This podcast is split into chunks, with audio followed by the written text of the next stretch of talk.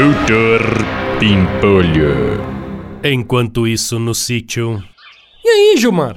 Como é que estão as coisas? Ah, doutor, tudo certo, né? Essa semana nós limpemos a borda da piscina que tava ficando esverdeada, tiremos limo, consertemos a grade do canil do cachorro que tinha estragado, cortemos a grama em volta da piscina. Aí, aí sim, hein, Gilmar?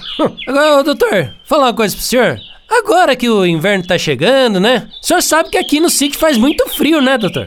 Hum. Aí eu tava reparando aqui no senhor, nós temos o mesmo tamanho, né, doutor? Hum. Então, doutor, eh, será que o, o senhor não teria assim uns par de roupa assim pra doar pra mim? Tem não? Roupa pra doar? É, doutor, umas peças de roupa assim que o senhor não esteja mais usando. O senhor sabe que a gente somos humilde, né, doutor? Então qualquer roupa assim que o senhor possa doar, pra gente já tá bom, né? Tá, tá, Gilmar. Eu já entendi, meu. Eu vou dar uma olhada lá em casa e se tiver alguma coisa eu mando entregar aqui pra você, beleza? Ô, doutor, muito obrigado, viu? Deus abençoe, senhor.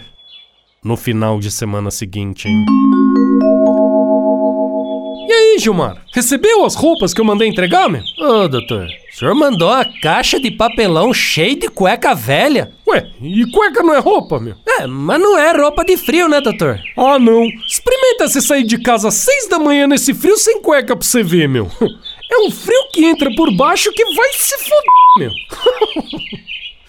Não? Doutor Pimpolho. Você ouviu Chuchu Beleza? Quer ouvir o Chuchu Beleza a hora que você quiser? Então baixa o aplicativo. Chuchu Beleza é. É de graça. Disponível para Android e iPhone.